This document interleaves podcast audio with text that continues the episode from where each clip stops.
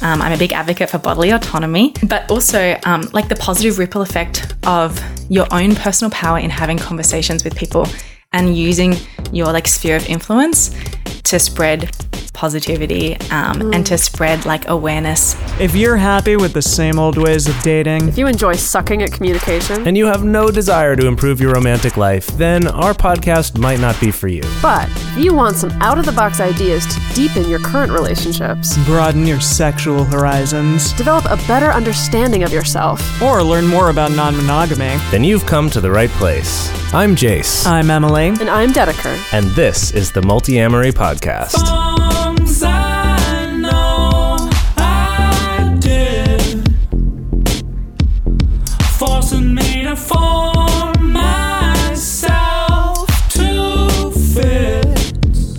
On this episode of the Multiamory Podcast, we're talking about all the things you don't know you don't know about HIV.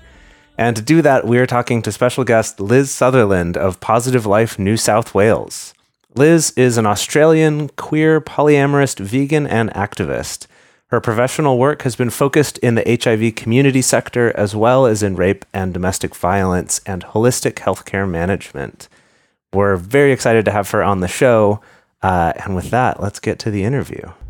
All right, Liz, thank you so much for joining us. So, to start out, uh, can you just tell us a little bit about yourself? Quick introduction. Yeah, sure. Thanks so much for having me. Um, so, my name's Liz Sutherland. Um, I work for Positive Life New South Wales, which is a Sydney based uh, peer led community organisation and NGO in um, the HIV sector. So, um, before we get started, I just want to quickly say that I'm speaking from a community standpoint, not from a medical professional um, or a HIV clinician standpoint. So, none of what I'm saying is advice, um, so to speak. Not not medical advice. Not legally binding advice. Okay. Got it. And I also just wanted to put it out there that I don't have a lived experience of HIV. So I've worked in the community sector for a number of years, um, and I work with a lot of amazing people living with HIV, and um, and I can't I can't speak from that um, lived experience standpoint, um, but I have had a, thousands and thousands of of people um, that have been involved in the in the organisation and the sector. Um, with- have shared their Yeah, stories and yeah, experiences. So you were telling me earlier that like one of the really cool things about this organization that you work for is that it is peer led, yeah, exactly. meaning that it's actually run by people living with HIV. Correct, yeah. Right. So everyone on our board um, is a person living with HIV. We have a really strong community consultation and engagement framework. So our community um, basically just leads exactly what they need and want us to do and action. Um, and we do that. A lot of the staff members involved um, are people living with HIV as well. So it's really person centered. wow, that's very cool. Yeah, it's really unique. I mean, there's there's other peer-led orgs all around the world. Um, I've just visited a bunch in Canada, um, which is really cool. But um, but yeah, it's really unique. Um, I Excellent. think yeah. Can I ask Liz, what was it that has initially drew you to this kind of work? Yeah. Um, so back in 2014, uh, someone that I love was diagnosed with HIV. Um, And I felt very helpless in that space. And I kind of knee jerk reactioned uh, into the sector. So I'd had a bunch of experience in healthcare before that. Um, and I'd kind of wanted to get into the not for profit world. Um, and I'd had experience in rape and domestic violence as well. Um, so yeah, it just kind of fit. And I had a really great opportunity come up with my boss, Craig, who's just the best person that I've ever met. And I'm just stretching that out as long as possible, um, even when I'm traveling.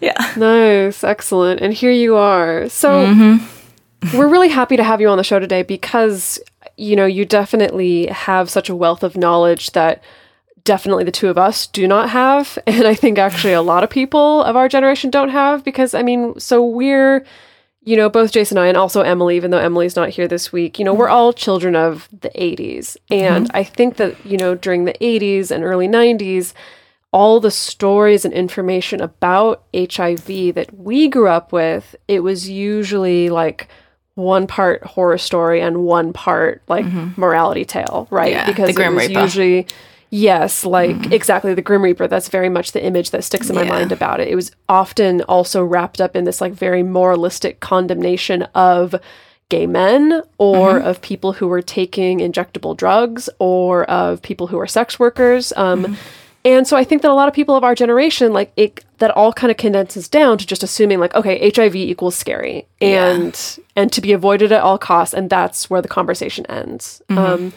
and of course, on the show, you know, we're always interested in open, uh, opening up these conversations, especially ones around sexual health and stigma and things like that. So, can you talk to us about some of the most common misconceptions that you're fighting against on a regular basis in this line of work? Yeah, sure. I mean, firstly, I just want to say, like, I am in the exact same boat. I mean, before I started in the sector, I knew next to nothing about HIV. Um, and I had, mean, how much can I swear on the show? I had a fucking shit sexual health education Yeah, um, in it. Australia. Like, and uh, we got maybe half a lesson on HIV, and it was literally just like, don't get it or you'll die. Um, Right. And and it's not really the reality of what we're facing today. So, um, I guess one of the main things that pops into my head is that HIV is definitely not a death sentence anymore. A lot of people do know that, but but it's still kind of in the back of a lot of people's minds.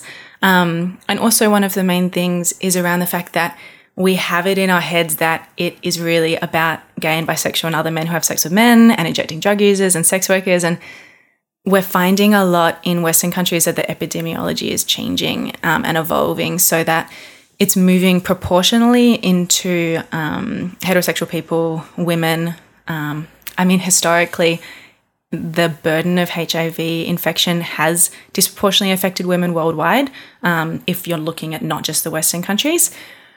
But now it's moving that way as well um, in the West. So that is something to note. Um, is that people kind of assume and risk profile themselves that they're not at risk or that it's not something that they even need to think about uh, because it's fallen off our radar a little bit, you know.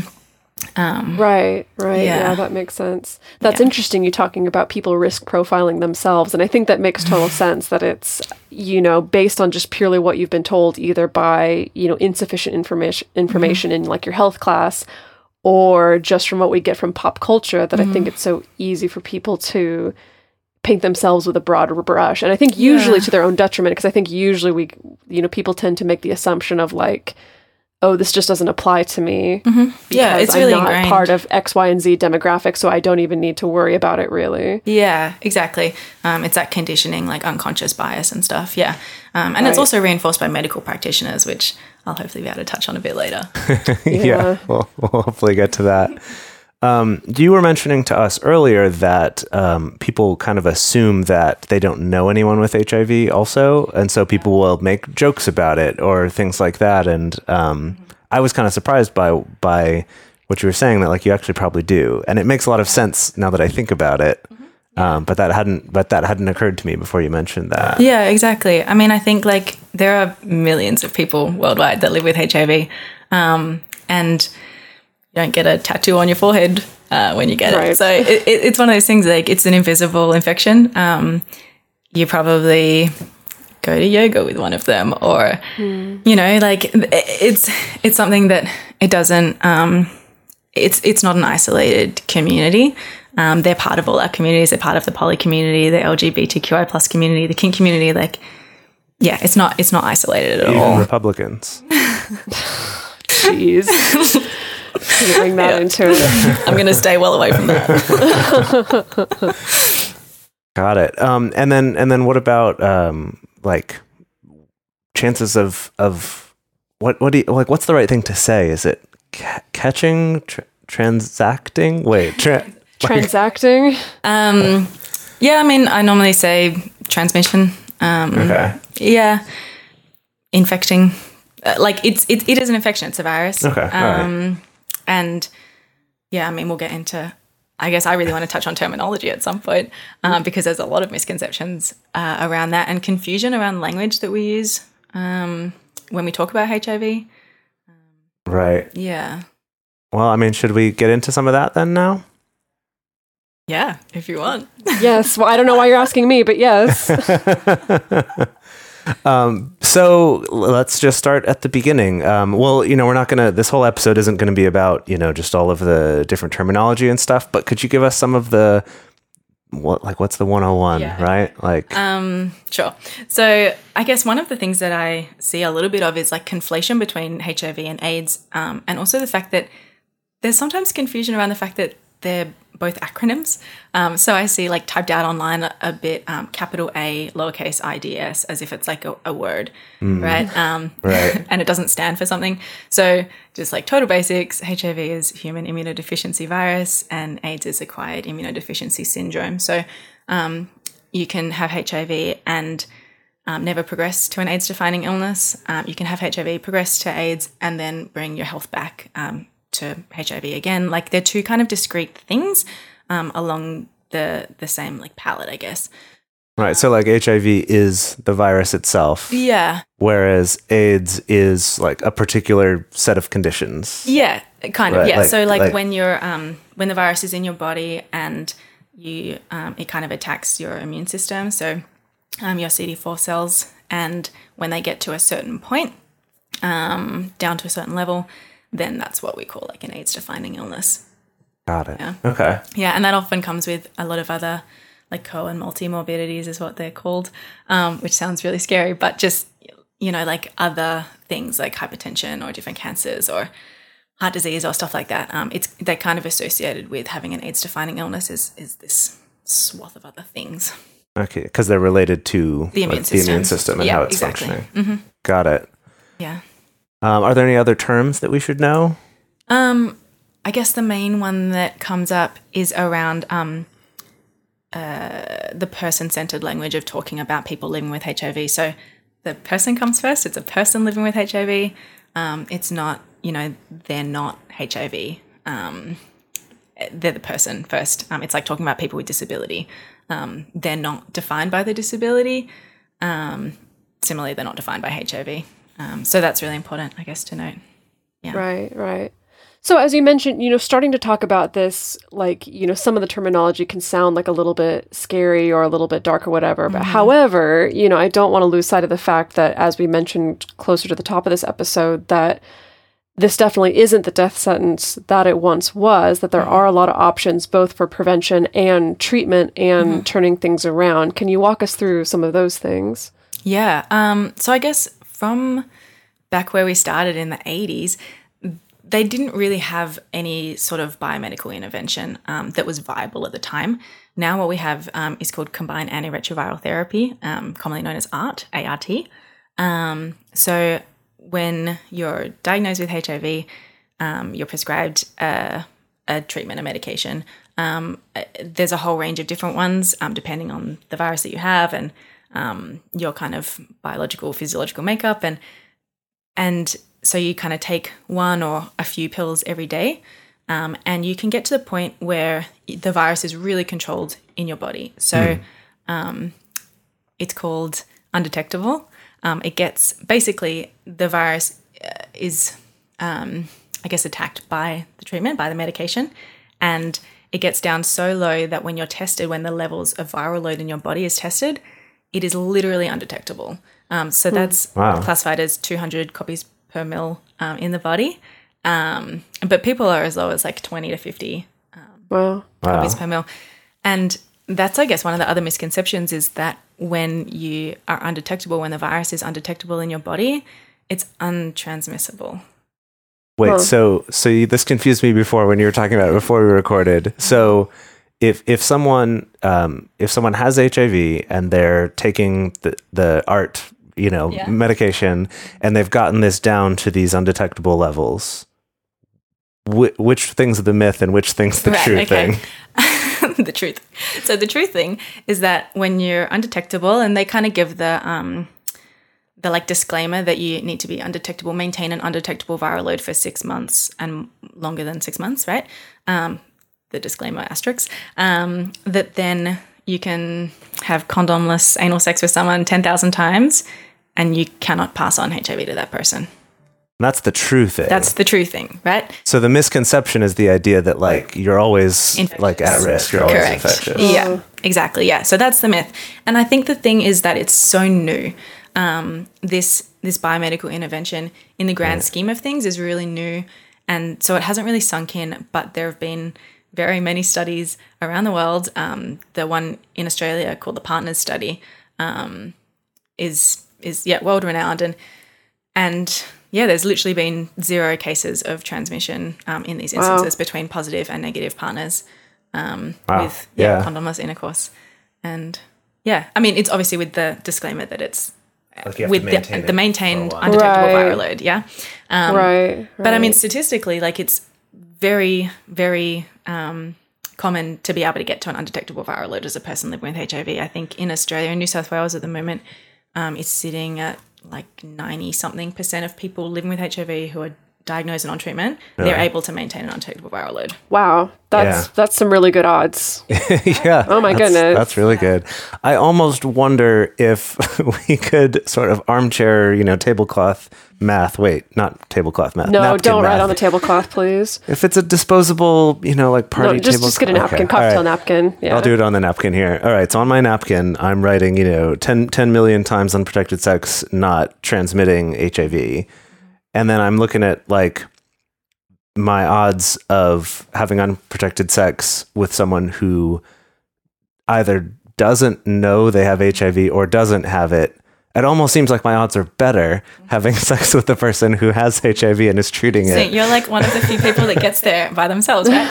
So that's always the example that I give is that you're really statistically safer, in inverted commas, to um, have like condomless intercourse with someone that is positive and they know their status and they're on treatment and undetectable versus someone that kind of has a head in the sand, they've never been tested, um, they don't know their status. Statistically, like you're, yeah, it's better odds for you. I feel I feel that applies to like a lot of, of sexually transmitted infections as well, and I feel like that's something we try to drive home on this show as well. That it's like, yeah, you're mu- you're running a much greater risk by being with someone who doesn't have this La, la, channel la, of communication. la, Oh, la. exactly, like someone who's kind of in denial about this than someone who, even if they may be positive for something, is like on top of it essentially Yeah. and like I has knowledge on their side. Yeah, that's the thing is that a lot of, I mean, the vast majority of people living with HIV that I know are very engaged in their health. Um, you know, they see their GPs every three months. Um, do you guys call them GPs in the States or is it family doctor? Uh, we, I mean, Oh wait, we okay, we'll sometimes call it call- GP. know what GP means? fine. Right, okay, we'll cool. let it slide. Cool, as long as you know what I'm talking about. We usually just say your doctor. Right, okay, cool. Yeah. Um, there's acronym soup galore in the HIV sector. So, course. Right, yeah, yeah. I'm just aware of, yeah, the terminology that I use. Um, so, yeah, if at any point, just let me know. yeah, no, we'll we'll stop you if you say something. We're like, what? Cool. Um, I've lost my train of thought now. Well, it's, yeah. So we were talking about like, you know, knowing your status Oh, and, that's right, and- engaged in their health. Right, and being, you know, like, and getting treatment, and that I, think that is so interesting because I remember as a kid in health class, one of the sort of messages they would tell you is, you know, to get tested. And I was always like, but why? Like, Yeah. you know, yeah, what's like, in it for the me? only outcome is bad because now I know, right? Whereas, like, th- that's a very good case for, like, no, this is exactly why. yeah. This is exactly why it's better to know. I, I think the thing is, it's twofold. It's better for your own health, and it's better for your loved ones as well, right? So, um, and that's I think the message that is getting lost a bit is that when you're um, a person living with HIV, it it really is to your benefit to get on treatment and to start treatment as early as possible um, because as soon as the virus is in your body um, it does start doing damage and you can get it back. You can like kind of claw back the health um, that you've lost from it. Um, but it's easier when you're treated earlier. Um, like literally same day. We're, we're advocating for that in australia. Um, in our organization Wow. is same day treatment if the person um, feels ready and is comfortable um, with their choices. Yeah. Wow, amazing. Well, I do want to talk a little bit about prevention because I've, Mm-hmm. I've definitely noticed, you know, as we were saying earlier, because the story has been so wrapped up in like, oh, this is just something that like gay men, for instance, need to worry Mm-hmm. about. You know, I think there's definitely drawbacks from that story being around. However, I think the one positive side is I know that all of my gay male friends are definitely a lot more well versed in prevention methods Mm-hmm. Yeah. Mm-hmm. for avoiding HIV. A lot of my straight friends have no freaking idea. Um, Yeah. So can you to talk to us about like what are the most common uh, prevention methods that are out there? Yeah. Um, so I guess one of them that we've touched on is that U equals U, um, undetectable equals untransmissible. Um, So yeah, basically what we've said um, is that when the virus is controlled in your body, um, you essentially can't pass it on, and that's that's blood to to blood transmission. Um, that's like sexual fluids, mother to child, um, kind of the whole the whole swath of it. Yeah. Um, One of the other big ones, obviously, is condoms. Um, we still advocate for condom use. Um, and some of the other biomedical ones are around PrEP and PEP. So, um, PrEP is pre exposure prophylaxis. Um, I generally equivalate this to, um, not a word, um, to the contraceptive pill for women, basically. So, like, you take a pill every day um, and it prevents you from getting pregnant. You take a PrEP pill every day and it prevents you from acquiring HIV. Um, so, I think, like similarly with the pill, uh, what's the pill like ninety seven or 97, 98 percent effective? Yeah, Um, yeah. Similar odds with PrEP. Um, so obviously, with all of these prevention methods, people are encouraged to use multiple techniques and multiple methods. Um, PEP is post exposure prophylaxis.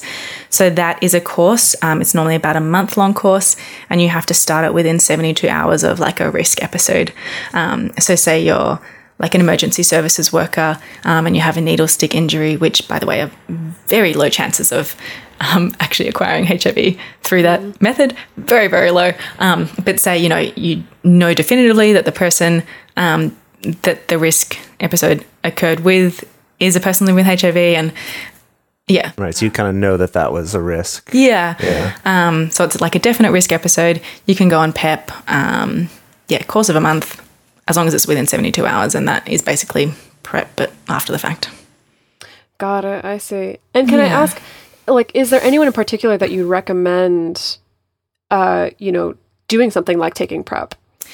So in Australia at the moment, the they kind of risk profile um, the groups. So we had it, only recently have we started having Medicare eligibility for PrEP um, for if you're given a script by your doctor, and normally the doctors are gonna risk profile you. So it's around normally gay, bisexual, and other men who have sex with men, um, sex workers, injecting drug users, um, people with partners from high prevalence countries, that sort of thing. Yeah, so they're normally the populations. I mean, if you if you have a partner and you know that they're HIV positive, um, that's obviously a situation where you would Right. consider going on PrEP. Right. Um, Right, Right. makes sense. Yeah. Um, so let's while while we're on this subject, let's move to just kind of transmission in general. So this is something that I um so I actually this would have been gosh, like 13 years ago, I think. I worked for um an HIV AIDS awareness nonprofit in Russia, actually. Uh, and it was cool, and I'm sure that all of my knowledge is super outdated now because it was like 13 years ago. Um, but you know, we we were kind of doing like legislation stuff, but the department that I was in was more like media, public relations, public awareness kind of stuff. Uh, we did like one of those bracelet campaigns, like right after Live Strong got so popular. You know, we had we had our own Kasayatsa Kajdava uh, bracelets. Anyway, not important. Um, one of the things though that we would talk about is how um, just how misinformed the general public was about how you get HIV. And I remember one of the statistics that came up from one of the studies that we were reading was about people believing that um, they're like, oh, well, it's transmitted by blood, so you can get it from like a mosquito bite, right? Like if a mosquito bit someone with HIV and then it bit you, right? So I know there's, or like that people would think you could get it from, you know, shaking someone's hand, right? Which if if we all saw that uh, Tom Hanks movie, what's the one I'm thinking of? The Tom Hanks movie where he has HIV. Do you remember the one I'm talking about? The Philadelphia story? Yes. Is it that one? Yes, Okay. Philadelphia. I've never seen. I've never seen it. That was purely a shot in the dark. Oh my god, it's it's so good. At least I remember it being really good when I watched it. Uh, anyway, but in that, you know, like people wouldn't shake his hand if they knew that he had HIV and stuff like that. So, what g- to give us some real talk here? So, like, still a misconception, right? Like, um, I guess like one story that pops into my head is from my boss at Positive Life. Um, he's very out and open about his HIV status. Um, and at one point, um, a couple of years ago, he was he walked into a pharmacy in Sydney, like inner city Sydney, um, very gay friendly area. And he walked up to the counter. It was very busy, like after work hours. He got to the front of the counter, handed in a prescription, not even for HIV medication, like for a totally different medication, like I think headache pills or something. Um, and you know when your pharmacist asked you, um, "Are you on any other medications?" Um, so she kind of asked it out loud in public. He was open about it, and he was like, "Yep, HIV medication." And he looked around him. Literally, people like away from him, like stepped away from him as if they could like breathe in the HIV Right. and uh, I mean, just imagine for a second that this is a person that was diagnosed six months ago, and they were still dealing with a whole bunch of internalized stigma. They were like terrified to tell their parents. They were really ashamed about it, and and then that happened. Like it Right. just it boggles. Um, yeah. yeah. So definitely cannot get it from the air um, or shaking hands with someone. Um, so basically, transmission routes is that it is um, uh, blood and um, like sexual fluids, um, and also like rarely now, um, but like mother to child transmission. Um, so say like from um, breastfeeding, for instance. Um, uh, so it's and blood in terms of like you have to have like a, a abrasion it has to be like blood to blood right so like if you're sharing um, needles um, as an injecting drug user we obviously advocate for um, self-determination inject away but do it safely right um, and don't share needles that sort of thing um, get new fits and kits and stuff But like if someone were to like bleed on you and you were helping right like someone's bleeding on the street and you're like trying to help them. Yeah. If you have like abrasions all over your skin and like there's a potential for blood to get into your blood system directly um, or onto like mucous membranes, um, then that's a potential transmission route. So like, yeah, like blood to blood.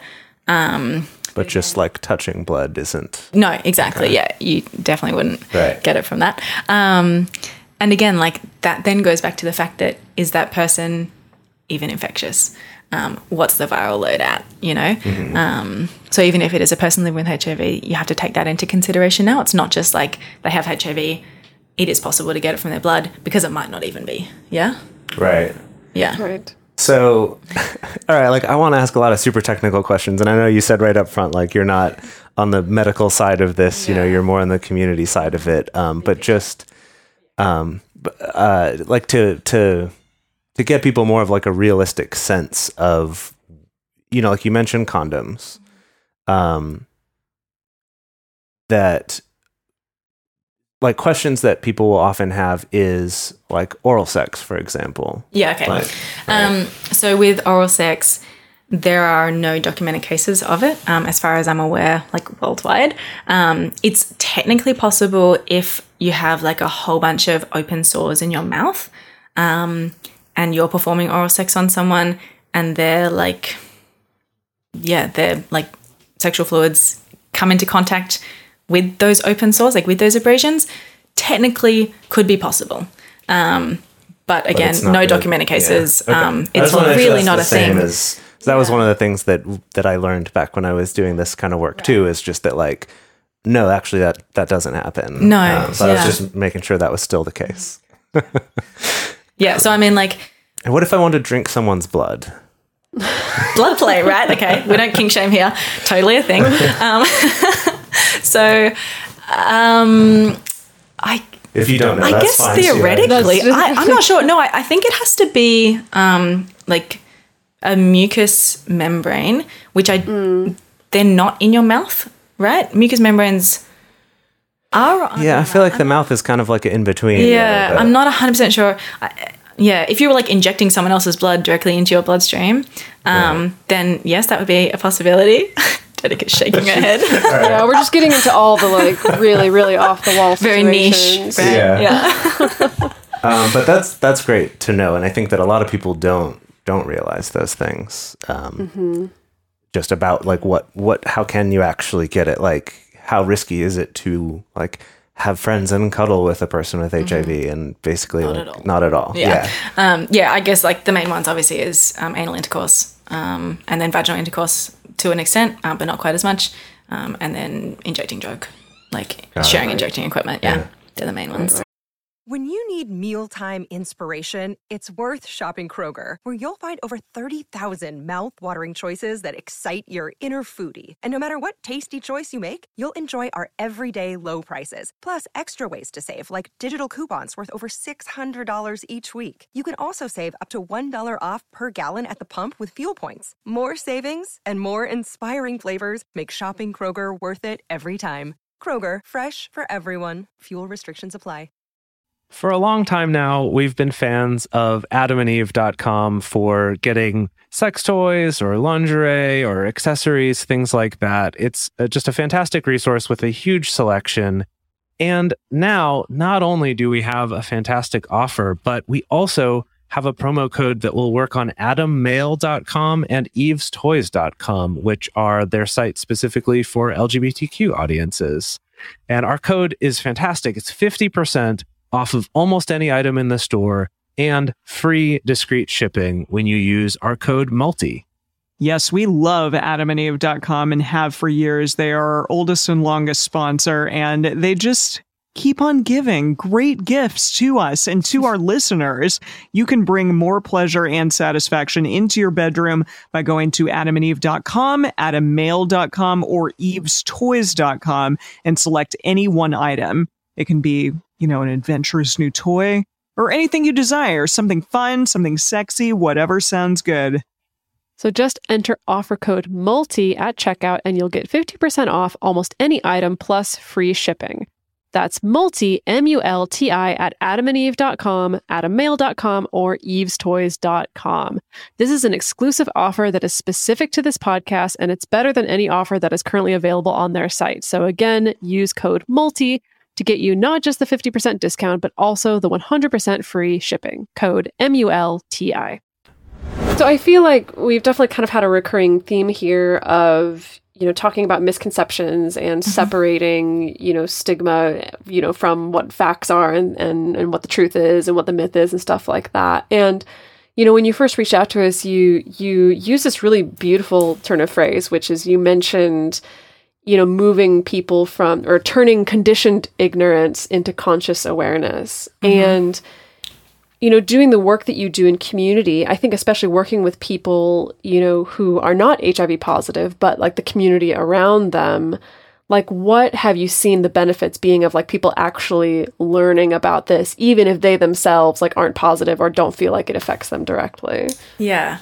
Um, so I guess that's one of the things that I find the majority of people involved in the activism space or any sort of um, like off center community um, is more in tune with is is kind of breaking down those walls of um, ingrained ignorance and like our conditioning by society um, to getting to a point of consciousness um, and and more awareness and and I think that then leads pretty naturally down into consideration um, and compassion for other people. Um, and uh, I think that in any form of activism that has a flow on effect not only for yourself but for everyone around you. Um, so um, I mean, for instance, like we've really, as a society, moved away from things like using gay as a synonym for bad. Um, We've we're moving away from um, rape jokes, for instance, because you never kind of know what someone, what their lived experience is around you, um, and and I think that that's hopefully moving into the direction, and in the same way for people living with HIV, um, is just more of an understanding that we don't know what we don't know. And once you have that conscious awareness, and then you're like, oh, shit, like, okay, HIV is something that I don't know about. Like, maybe I can inform myself. Maybe I can, like, listen to this podcast or do a bit of research or go onto, like, a website, do a bit of digging. Um, and, and then that to me uh, empowers yourself. Um, I'm a big advocate for bodily autonomy, um, which hopefully I can get to in a little bit. And then, but also um, like the positive ripple effect of your own personal power in having conversations with people and using your like sphere of influence to spread positivity um, and to spread like awareness uh, among different people, right? Um, yeah, in any form of activism. But yeah, I'm super passionate about the HIV space, obviously. Right. No, I, that's really beautiful. And I think it makes so much sense that it's, you know, it seems like all of this work, whether it's about HIV or again, any other like kind of marginalized group or, or human condition, that it is really about like humanizing and normalizing, right? You mm-hmm. know, uh, like, like putting a face and being able to, I guess, make it easier for there to be compassion and empathy and understanding and things like that. And again, like if people are kind of operating under this assumption that like, I don't know anyone with HIV, mm. you know, it's hard to have empathy, you mm-hmm. know, but being able to shine a light on the fact that, like, no, you definitely do. yeah, I think it really opens up that channel a lot more. Yeah. yeah, definitely. And the people you do know who have it don't feel like they can tell you because you don't think you know anyone who has it, right? Right. It's like Right, right. start to break that cycle. Right, Um, right, right. I just I just had a sort of a quick um, question for you about what this has been like in Australia specifically. So I know that for us in the United States, it was like when this was first coming about, it was this thing where it's like only gay men, and so it was easy for people to go like, well, whatever, it serves them right, or it's this other community, right? It's this yeah, value judgment. right others, and then Magic Johnson was diagnosed with HIV, and and you know he was a celebrity, he was a basketball player, um, and so all of a sudden it like there was a face for it, like it became real. And I know that in certain other countries, like when I was working in Russia, there wasn't anything like that, and there the population that started contracting it first was intravenous drug users. And so I think even more so than gay men, it was like, well, judge, judge, judge, that's your own problem. Um, and I was just curious in Australia, was there kind of a, was that a struggle, like not having a face for it or? I mean, I guess I, I think so. Australia is so influenced by American pop culture um, that So- we just kind of get the trickle down of whatever happens for you guys, really. Um, but uh, I mean, yeah, it has historically um, proportionally um, affect disproportionately affected gay men um, and other men who have sex with men, um, and yeah, but but it's changing. I mean, all of the stuff that we've spoken about, like all of the different prevention techniques and how engaged the community is that has historically been affected, they've gotten on that bandwagon. And and that's kind of why the rates are going down in that space because they're protecting themselves and they're protecting each other. Um, and they're really engaged in in their health. And um, and then I guess it's um, can I go into the like the other this the space around um, heterosexual people and women Sure, now, yeah. right? Yeah, definitely. So, I mean, one of the big driving forces around this um, in Western countries at the moment is around the fact that a lot of people that are living with HIV that are heterosexual or that are women, um, by the time they're diagnosed with HIV, they've generally been living with it for four or more years Wow. which means that they um, have had the virus in their system for X amount of time. Um, it's been replicating in their body, so they're getting sicker and sicker. Um, and that means that it, they may not have been aware of the fact that they have been passing it on to other people, other partners and loved ones in their lives.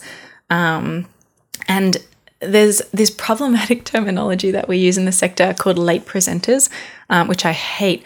But essentially, what it means um, is that like the the sector and, and the medical professionals kind of say like they've presented to us late, and now we're they've diagnosing they've them presented at a late themselves to us for late. Not that Yeah. like symptoms have presented late, but like yeah, they've, they've present. Yeah, right. Whoa, so it's that's putting the fucked up. judgment As in, right so it's back their, on the, like it's, yeah, so it's like fault. on their behavior or their choices. Yeah, and however, like what we uh. see actually is that they present again and again to medical practitioners, hmm. but the question's never asked, could this be HIV? Because there's this risk profiling that happens from medical practitioners a lot of the time that. Um, you know, like, so I am a big advocate for practicing what I preach. Like, I get a full sexual health screen every six months. And, um, and like, so I, my regular doctor was on holidays the last time that I got this done. And my, like replacement doctor, I kind of went in and, and was like, okay, I need this sexual health screen. I want the full screen. I want it including like the hepatitis alphabet. I want HIV. I want the whole thing. And she looked at me and said, HIV, why would you need that? You don't need that test. And um and and then I was like, okay, first of all, I work in the sector. Like I, I kind of went on my little my blurb, and then she was like, "Oh, you work in the sector, so you work with people living with HIV. Have you eaten any food that anyone um, Oh my with HIV goodness. has prepared for you?" And I was shocked. So this was in inner city Sydney. So did you like c- call your your gang of coworkers to be like, we need to come educate this clinic? Oh no, I did it myself. um, um, but yeah, it was one of those things where there is still a lot of misconception around um, medical practitioners uh, as well. Um, and the thing is, you know, you can't know everything.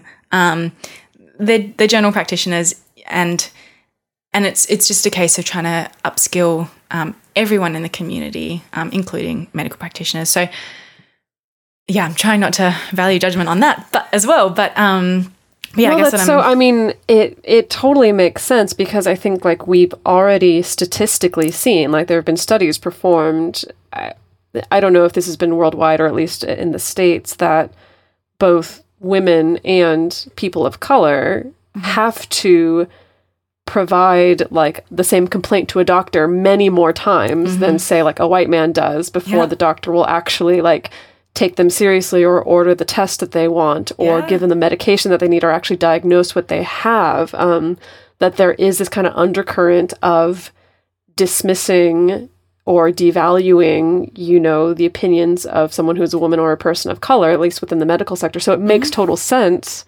yeah, our bodily experience that- of pain. And yeah. Yep, Yeah, exactly. exactly. That would be the result is that it's, you know, it's not, yeah, that someone presents multiple times, but then it's the doctor who finally decides, like, oh, they presented late. Yeah, exactly. So fascinating. yeah, I mean, like even non-HIV related, like um, maybe six or seven years ago, I was on um, this medication for my arthritis, and it was an immunosuppressant, and I was just sick constantly. Right, I was sick for about four months, um, four or five months, and and I kept going to the doctor again and again, like, what is wrong with me? Um, asking for these tests, and they just kept being like, oh, it's probably the flu. Just sent me away with some generic um, antibiotics, right? Finally, um, they did some tests, and it turns out that I'd had pneumonia for the full four months. I ended up break, breaking three ribs from coughing, like all the stress. like it was so intense. But they just didn't, they didn't believe me. Like they didn't believe that my pain was like X. They just kind of assumed that it was something Right. else. Um, and that's like a micro level, like such a tiny thing. Uh, but it happens all the time. Um, Wow. So I guess that's the thing because I, I feel like I've seen people come up against this as well, uh, you know, not just with HIV, but with particularly getting, you know, getting a more complete panel for any kind of sexual health testing, that even with HSV, that a lot of doctors will just straight up Yeah. refuse, you know, unless you have some kind of really concrete, tangible reason why I should be testing you. Um, and so, I mean, what would you suggest for people when they're in that situation of a doctor's trying to tell them, like, oh, you don't need an HIV test or you don't need an HIV test, like, like you know. And I think so many people are inclined to just be like, "Oh, well, the doctor says so. Okay, you know, I don't really have space to argue." Yeah, And and that's the thing. That's like they're holding that power um, over us. And I guess that, that, that's the first thing that I want to touch on is the fact that um, in life, the only thing that we truly own is our bodies. Nothing else. Like the thing that we have autonomy and power over is our body. Um, but so much of the time, especially if there's like intersectional factors at play, um, like being a woman or being a person of color um, or in any other kind of marginalized group, um, besides like straight white cis man, um, is that that power is so often kind of wrestled from us. Um, so it's finding a way to bring back that power and um, take control of your health and your bodily autonomy. Um, and it really is a personal thing, you know. Like I, I can't give one specific answer of say this thing and it's going to magically make your doctor do this thing, right? Um, It's finding a doctor that is willing to listen to you and is willing to um, kind of be open to you being the expert in your own health, um, because so much of of the medical professional sector um, is swept away in they're the experts, right? Um, but but yeah, we're the experts in ourselves and in our own bodies and in our own health. Um, so I guess it's just in terms of being informed, being aware of of what um, you know, like if you got a test six months ago, go to your cupboard and find the paperwork and see the names of what you were tested for. And if you weren't tested for HIV, if you weren't tested for Hep B, if you weren't tested for HSV, like whatever it is, go back to your doctor and, and just say like, hey, look, this is what I was tested for last time. write down like this is what I want to be tested for this time, please. See if that works. Hopefully Right. it does. You know. Yeah. Right, right. I mean, I suppose it, it wouldn't hurt to maybe lie a little bit that you're at a higher risk if your doctor really, like if you're in a situation where you can't just change doctors because I realize mm-hmm. that's more complicated than it should be for a lot of people. But, you know, to be like, you know, even if you're a woman to be like, "Oh, well, some of my male partners have sex with men." Right? That'll probably get you the mm, test, right? Yeah, yeah. I've heard from some people that they use the trick of like if they ask for a particular test and their doctor says no, that then they'll ask the doctor like, "Okay, will you please write down in my chart patient requested such and such test, I doctor like denied that. it." like, will you write it down? And often Brutal. they'll be like, "Okay, we'll give you the test" because they it. don't want to be caught later on, you know, Yeah. Mm-hmm. if like you you know, if you did test Present positive later, later yeah. Mm-hmm. on or something. Exactly. They don't want that documented that they denied you Yeah.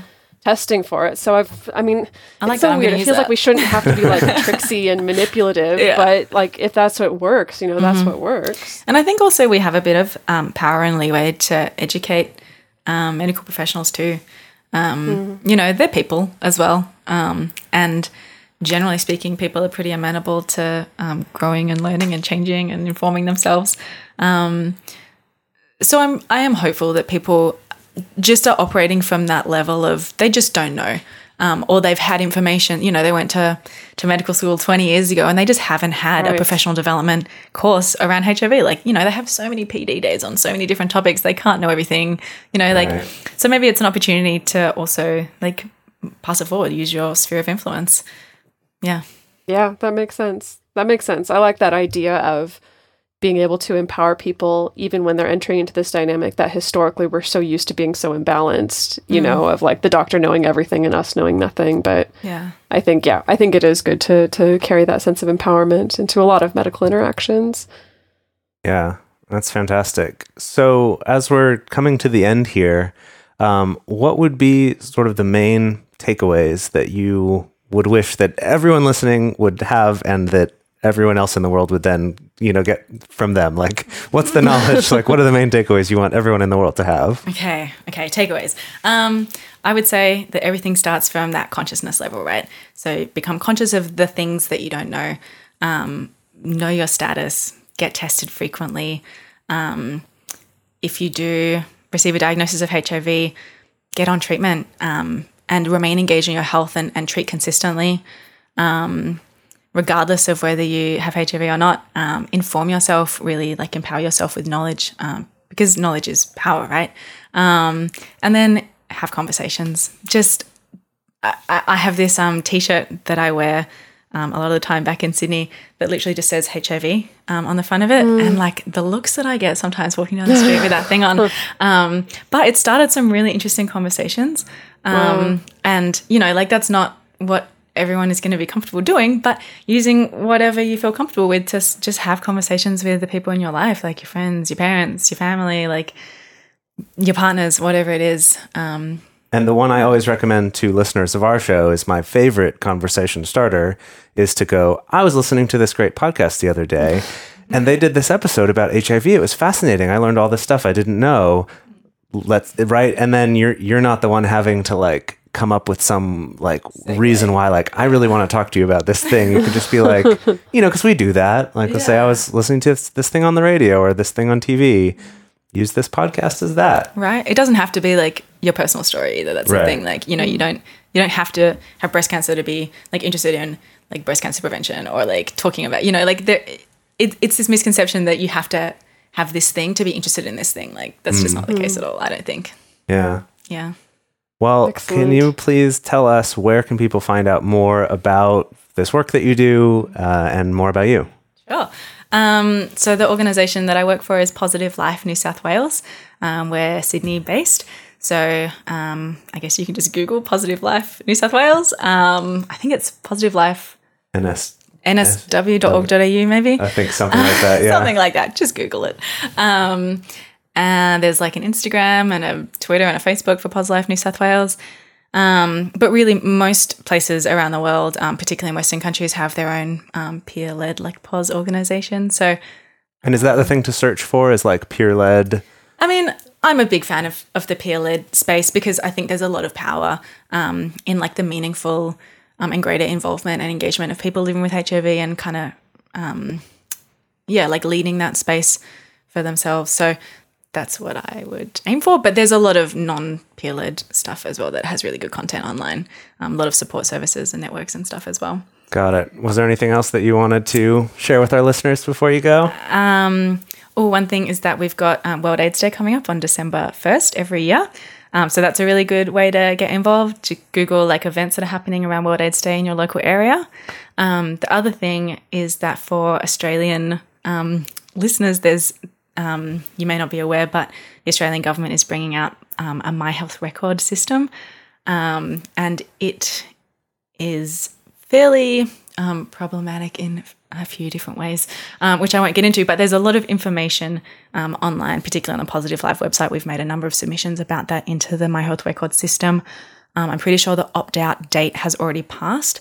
Um, but there are ways that you can kind of place restrictions on your My Health record um, because everyone now in Australia will have a um, a record that is quite accessible and public with all of your health information in it in Australia.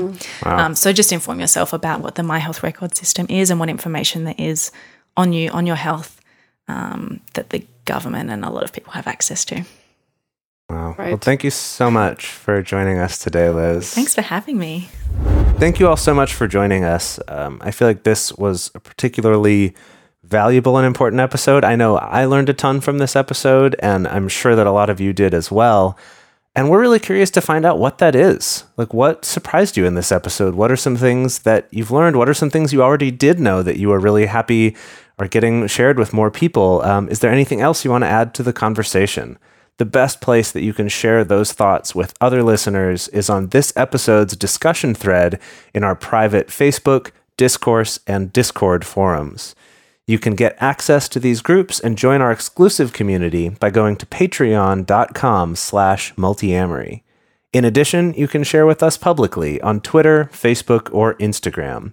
You can email us at info at multiamory.com, leave us a voicemail at 678-MULTI-05, or you can leave us a voice message on Facebook. Multiamory is created and produced by Emily Matlack, Dedeker Winston, and me, Jase Lindgren. Our episodes are edited by Mauricio Balvanera. Our social media wizard is Will McMillan. Our theme song is Forms I Know I Did by Josh and Anand from the Fractal Cave EP. The full transcript is available on this episode's page on multiamory.com. Hello, it is Ryan, and we could all use an extra bright spot in our day, couldn't we? Just to make up for things like sitting in traffic, doing the dishes, counting your steps, you know, all the mundane stuff. That is why I'm such a big fan of Chumba Casino. Chumba Casino has all your favorite social casino style games that you can play for free anytime, anywhere with daily bonuses. That should brighten your day a little. Actually, a lot. So sign up now at chumbacasino.com. That's chumbacasino.com. No purchase necessary. Group. Void were prohibited by law. See terms and conditions. 18 plus.